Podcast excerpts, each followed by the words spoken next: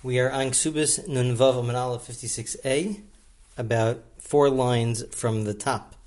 And the Gemara continues with the discussion of the Mishnah. In the Mishnah, the opening Mishnah of this parak, of this chapter, we had a machlogas, we had a dispute uh, between the first opinion and Rabbi ben Azariah uh, about when is does the obligation to pay the Tosefis Ksuba, not the uh, main part of the Ksuba, which is the 100 or 200, uh, after the marriage ends, whether the husband dies or whether they get divorced.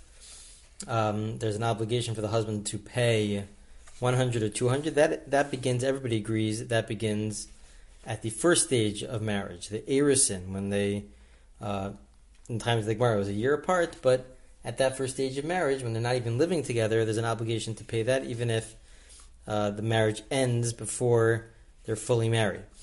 The question became, what about uh, the Tosefis Ksuba? What about the amount that the husband obligates upon himself above and beyond the 100 or 200? When does that begin? Does that begin um, oh, right away at the time of Erisin, at the time of the first stage of marriage? Let's say the giving of the ring, um, but they're not uh, living together, they're not living in the same house. that's the first opinion. The second opinion of Elazar ben Azariah, which is something that we've discussed in the last from the last class and last week, uh, he's of the opinion that no, that that obligation only begins once they're fully married, because he has in mind that uh, he only wants to obligate himself. That's the assumption that we're, we're taking, uh, that we're assuming that he's um, uh, in his mind he's only obligating himself once they are fully married. So the Gemara now wants to know who do we follow? Do we follow that first opinion? Do we follow Rabbi Lazar ben Azariah, the second opinion, who says that uh, the that added part of the ksuba, not the base amount, but that added part of the ksuba only begins after they're fully married. So the Gemara says as follows: Yosef Rav Chanina kamed Rabbi Yana v'kamar halach Rav Lazar ben. Ben Azariah. Uh, Rav Chanina uh, was uh, in front of Rabbi Yana, and he said that we follow the position of Rabbi Lazar ben Azariah. We do follow his position. Amarle. Uh, Yana responds back, "Pok kari karech lebra." In halacha Rabbi Lazar ben Azariah, he uses a little bit of a strong language. And he says, take it outside. Well, you just said you have to take it outside. We cannot even consider this as an option. We do not follow the position of Rabbi Elazar ben Azari. We follow the Tanakama, who says that this obligation of the additional amount, the Tosefes Ksuba, uh, that which the husband obligates upon himself uh, above and beyond the regular amount, that begins already from the first stage.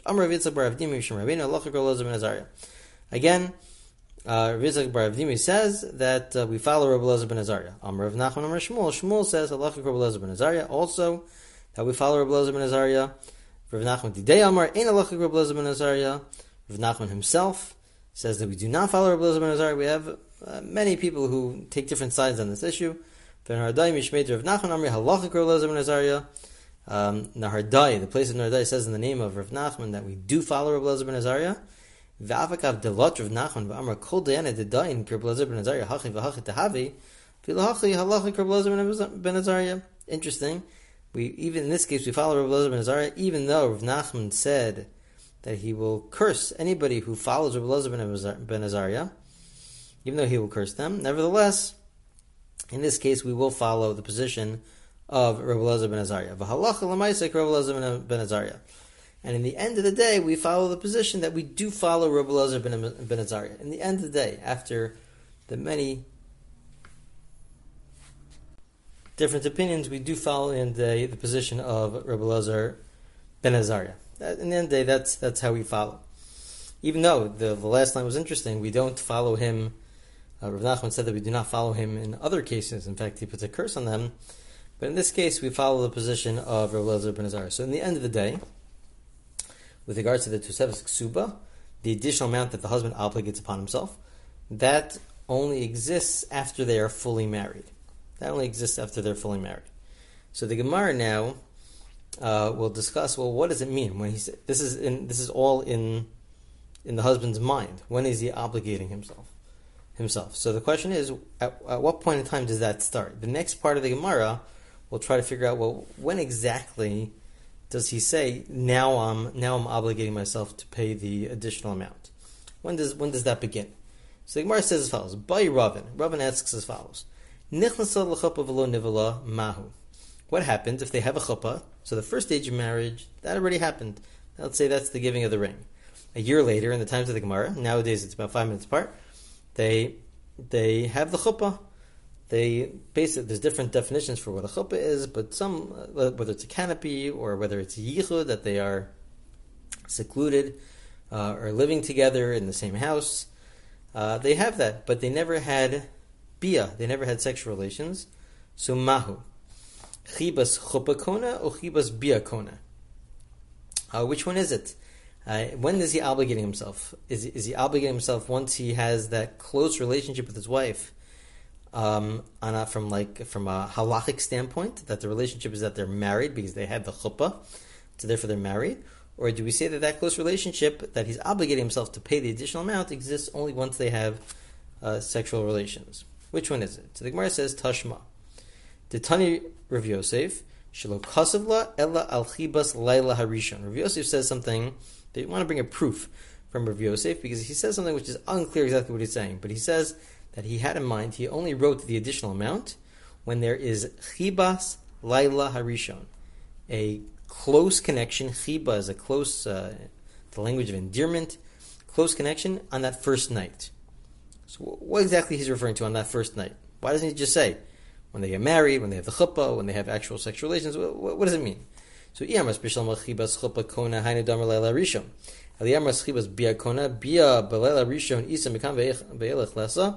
If it's about the fact that they're having the chuppah, so every wedding night there's the chuppah. Um, they have the, the canopy, or they have yichud, they, they're secluded. Whatever the definition is for chuppah, they have that on the on the wedding night. That's that's what happens. That's what takes place on the wedding night. So that's why it would make sense to say on that first night to be referring to the chuppah. And that would be proof that uh, what obligates him when he's obligating himself, it begins from the chuppah, from whatever the definition of chuppah is. Let's say canopy, the canopy, them uh, uh, being under the, the same roof, uh, which symbolizes the fact that they're now living together. So that that makes sense. That's the first night. But if it's about specifically about sexual relations, so they could have sexual relations the first night. It's highly uh, um, likely that they did, uh, but it's not necessary. They, they, could have waited a little bit. So why say specifically the first night? It could just if, if, it's about specifics. So then say whenever they have sexual relations. Don't say the first night. It, what happens if they had sexual relations the second night or the third night? So it must be that it's referring to specifically the chuppah, and this should be a proof that uh, what when he's obligating himself, what he meant was not the act of sexual relations, but it meant the chuppah, the actual marriage. So the Gemara now questions this and says, wait a minute, chuppah, chuppah used to be And if you're going to tell me, when Rav Yosef says that he has in mind the endearment, chibas, that language again, chibas laila harishon, that endearment of the first night, a chuppah, a marriage, could take place by daytime also. Doesn't have to take place at night. So if it's really telling us about the chuppah, we could counteract that by saying, wait a minute, who says that that's taking place at night? Maybe that's taking place by day.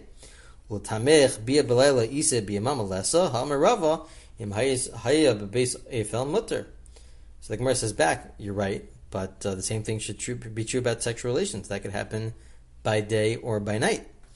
Um, so if it's referring to sexual relations, you have you have the same question because that's not specifically at night. Now the Gemara does add, and it's an important point, uh, that in general um, for different reasons, but one of the reasons is uh, even between a husband and wife, they should have a certain level of um, or really um, not just modesty, but uh, pri- privacy and um, connection, really connection. That in general, we recommend uh, sexual relations taking place at night uh, when things are much calmer and they're able to focus on each other. Uh, but the Gemara does say that it's, it's allowed during the day uh, as provided that it's in a dark room. It's necessary for it to be in a dark room, um, and then it will be allowed during the day. So, in the end of the day, uh, both the chuppah, the actual marriage with the canopy, that could take place by day or by night, and sexual relations could also take place by day or by night. So, how do we know what it's referring to when Rav, when Rav Yosef says that he obligates himself on that first night? Why specifically at night? So, the answer is halakasha. Orach ara kamashmalan debia belayla el kasha so they say if were talking about sexual relations, so it makes sense that he says night because that's what's normal. That's that that's what's common, what's commonly done. True, it's allowed during the day, but what's more common is at night. So that's why one can make the argument when he says that first night, he's really referring to sexual relations. Now we did have that other question that we had a minute ago that why does it have to be that first night? It should really be any, whenever that first takes place. That could be the second night, the third night from the wedding. It doesn't have to be specifically the first night. Uh, but that was a question that we had earlier. But uh, if it's referring to chuppah, el chuppah kasha, if it's referring to the to the chuppah, the wedding, many weddings take place during the day. It doesn't have to be specifically at night. They could be under the chuppah, the, under the canopy, by day also. So the Gemara answers, no, chuppah nami lekasha came to stam chuppah labia kaima, orich ara kamashmalan dibalayla. The Gemara answers uh, that the reason, by chuppah also, the reason why the focus is at night is because the purpose of, or I don't know about the purpose, but the uh, the common case of a chuppah is to eventually lead to sexual relations, and that generally happens at night. Um, and so therefore, it's uh, it, it, the the sexual relations happens at night, and so therefore, it's normal to have the chuppah, which would then lead to bia, leads to sexual relations, and so therefore, that entire process is referred to as nighttime. That entire process is referred to as nighttime. Now, this is a very interesting line of the Gemara. This is something that we've dealt with a few times. Um, there's a big, big dispute amongst the earlier commentators. Maimonides, the Rambam, and, uh, takes one position in this, and then others uh, argue uh, whether what is exactly chuppah. We know that when it comes to the first stage of marriage, it's very clear how to accomplish that first stage of marriage. Uh, a year before that first stage of erison, uh, it's let's say giving of, of a ring, of giving of money, um, and, the, and the Mishnah discusses uh, the, the, different ways to fulfill that. Today we, we give a ring, and it's been a long-standing custom to give a ring. That second part of it is really the completion. It's really not. It's undefined. It's really uh, we, we don't have a we don't have a in the Gemara itself. It's really not defined uh, what exactly it is. Um, so some take the position. What it means is that when uh, she enters, the wife enters into the husband's domain, into his rishus, into his home, um, and that's uh, that's why uh, he walks down first by the canopy, so that this is um, his canopy, and then she enters into his home. Uh, that is uh, that is one position that she's entering into his home. Uh, the other position is the position of the Rambam Maimonides, who says that the idea of the chuppah is that we have to create a situation which allows for them to have sexual relations. So, according to the Rambam, the chuppah is really the yichud. It's really when they are alone. They are they have a locked door. They're alone, um, and many uh, in many weddings uh, there are uh, they, they, don't have to have sexual relations. It's not necessary for them to have sexual relations, but it's a situation where they have the ability to have that. Um, and so, in many situations, many weddings, excuse me, um, we need witnesses for their opinions. Not not all opinions, but there are opinions that say that we need witnesses for this uh, second part of the of the marriage of the the chuppah part. Um, so it wouldn't just be that we don't just need witnesses at the time of the chuppah, uh, but you'd also need witnesses according to the Rambam at the time of when they are secluded. So they're not inside the room; they wouldn't be secluded if they're inside the room, but they are outside the room, making sure that the room is locked. Um, and that's the position of the Rambam. The Rambam says that the, the purpose of chuppah is for them to have the ability. They don't have to have it, but they have to have the ability to have sexual relations.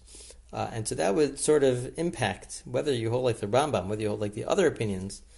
Um, that would impact this line of the Gemara.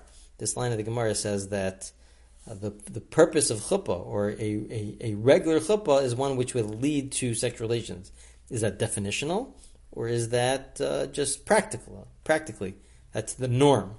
Uh, so that's a very important line with regards to that dispute. Let's just read a few more lines here. By Rav Ashi, Ravashi has the following question: What happens? chuppah of a person nida mahu. Intim tlomer chibas chuppah kona chuppah dechazil bia. Av chuppah delo chazil bia lo. Odem loshna teku. So I apologize. Just even before we get to this question of Ravashi, just one more one more note is that we, we're what are we dealing with here? Just to, to take a step back. The bigger question is, we're Belazar ben Azariah, his opinion, we follow his position. He says that the husband obligates himself with regards to the 100, 200, that begins from uh, the first part of marriage, from the erison, once he gives uh, his wife uh, a ring, even if they're not living together. Uh, but with regards to the tosefes, the additional amount, that he obligates himself once they're married. So we asked, is it once they get married or is it once they have sexual relations? Um, and it seems to be that the conclusion is once he's married. It's not about the sexual relations, but it's once he's married, once they have the chuppah. Um, it's just important to note uh, that there, there, there's a discussion. What happens if, let's say, they have sexual relations, which is not allowed, uh, while they are engaged? So during that year of engagement, again, today it's five minutes apart, but during that year of engagement, during the times of the Gemara, let's say they have sexual relations, which is really not allowed, but uh, they do it anyways. Uh, so then would he ob- be obligated to pay the Tosefos at that point in time? Meaning, the question is, is it only the, the halachic wedding which he then obligates himself to say he'll pay the extra, or is it not just that, but in addition to that, if they just have sexual relations even before the wedding, um, after the engagement, but before the wedding, so then he would also obligate himself. That that is a discussion amongst the uh, the later commentators. Now let's return back to Rav Ashi. Rav Ashi asks as follows: Let's say it's the actual chuppah, the actual chuppah. So what when he obligates himself, when he has the actual chuppah, when they actually are halachically married, let's say they're not allowed to have sexual relations. What would be a case where they're not allowed to have sexual relations? One case would be, let's say, if she is in nida, she had her period, um, so they're not allowed to have sexual relations, and it's the wedding day. So when he obligates himself, is he obligating himself specifically uh, of a wedding where there's the ability to have sexual relations later, uh, meaning when she's not, uh, uh when she she didn't have her period and she's not in nida, or do we say that no? Um, but if but if she were to be in nida, if she were to have her period, uh, and therefore they cannot have sexual relations, he would not obligate himself until there is that opportunity to have sexual relations when they're fully married with the chuppah. Um, or do we say that no, it doesn't really make a difference? It's not, it's not about whether they could have sexual relations, they cannot have sexual relations. Anytime that there's a halachic wedding, that's when he's obligating himself and has nothing to do with uh, having sexual relations. So the Gemara leaves this question as a teku. It's unanswered. There's an unanswered question. At the end of the day, the Gemara doesn't know uh, when the husband is obligated himself to pay this extra amount, when they when they're closer together, when they have this close relationship, what does it mean to have this close relationship? Is it uh, whenever they get married, halachic marriage, when they complete that, that, that second part of the of the marriage with the chuppah, or is it maybe it's only specifically a chuppah where they're able to have sexual relations? That's what the Gemara says. Again, we mentioned the Rambam. The position of the Rambam is that the definition of chuppah is when they are secluded, where they have the ability to have sexual relations. According to the Rambam, they have to have that ability to have sexual relations. Uh, so there are those that want to say that the question of the Gemara here is not just about what is the husband thinking when he's when he's obligating himself to pay the additional amount. At what stage is this taking place? Where along in the process is taking place? It's not just about what is he thinking, but it's really a halachic question of what completes the wedding itself, not just about what he's thinking. But objectively, it's not subjectively what the husband's thinking, but objectively, according to the Rambam, this is how someone wants to explain this Gemara. According to the Rambam, uh, there's an objective question here. Halachically speaking, what defines a chuppah? Is, does a chuppah have to be a chuppah where there has to be the ability to have sexual relations, which is the position of the Rambam, Maimonides, or that no, it, it, doesn't have to have the ability to have sexual relations. That a chuppah alone, a canopy, being under a canopy, yeah, has nothing to do with uh, the ability to have sexual relations. Uh, that alone would create a a marriage, um, and so that's how the Rambam might understand this Gemara, according to some. Uh, and so then, therefore, this would be a very important Gemara with regards to the question of what exactly creates the completion of the wedding. Is it just being under the chuppah, under the canopy, uh, which signifies that they're living together under the same roof? Um, or according to the Rambam, the definition is really um, more about the fact that it gives the potential, it's yichud, that they have to be secluded with the ability to have sexual relations. If she's in nida, uh, if she had her period and they can't have sexual relations, that wouldn't complete the marriage to its fullest uh, level. Okay, so that's an important Gemara with regard to that issue, and we'll continue with this Gemara in Vav towards the bottom of the Vav 56a in the next class.